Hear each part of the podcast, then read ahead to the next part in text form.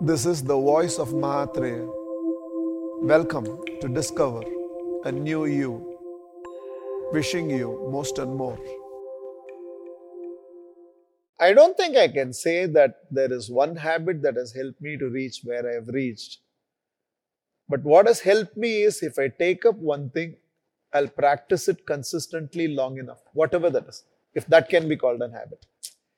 Because what's the point in beginning? I hear this phrase from I'm starting again with my exercise. I'm starting again with meditation. I'm starting again to plan my life a little better. What do you mean by starting again? In a very short lifespan that human life is all about 70, 80, 90, whatever, it's a fleeting moment in a human life. And how many times can you start again?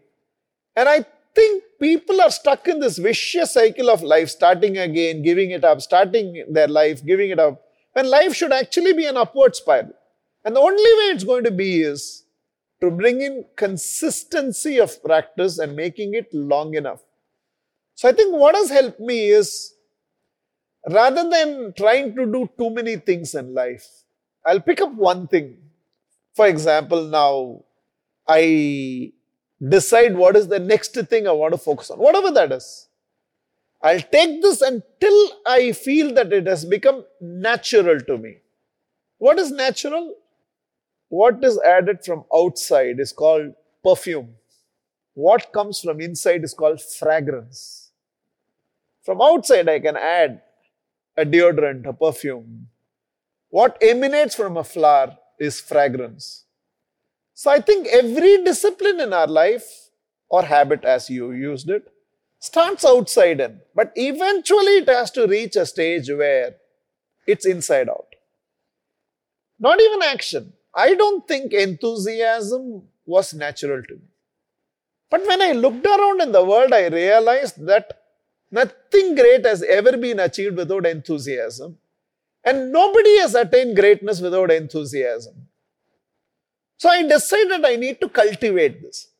Having decided that's the only thing I'll focus on.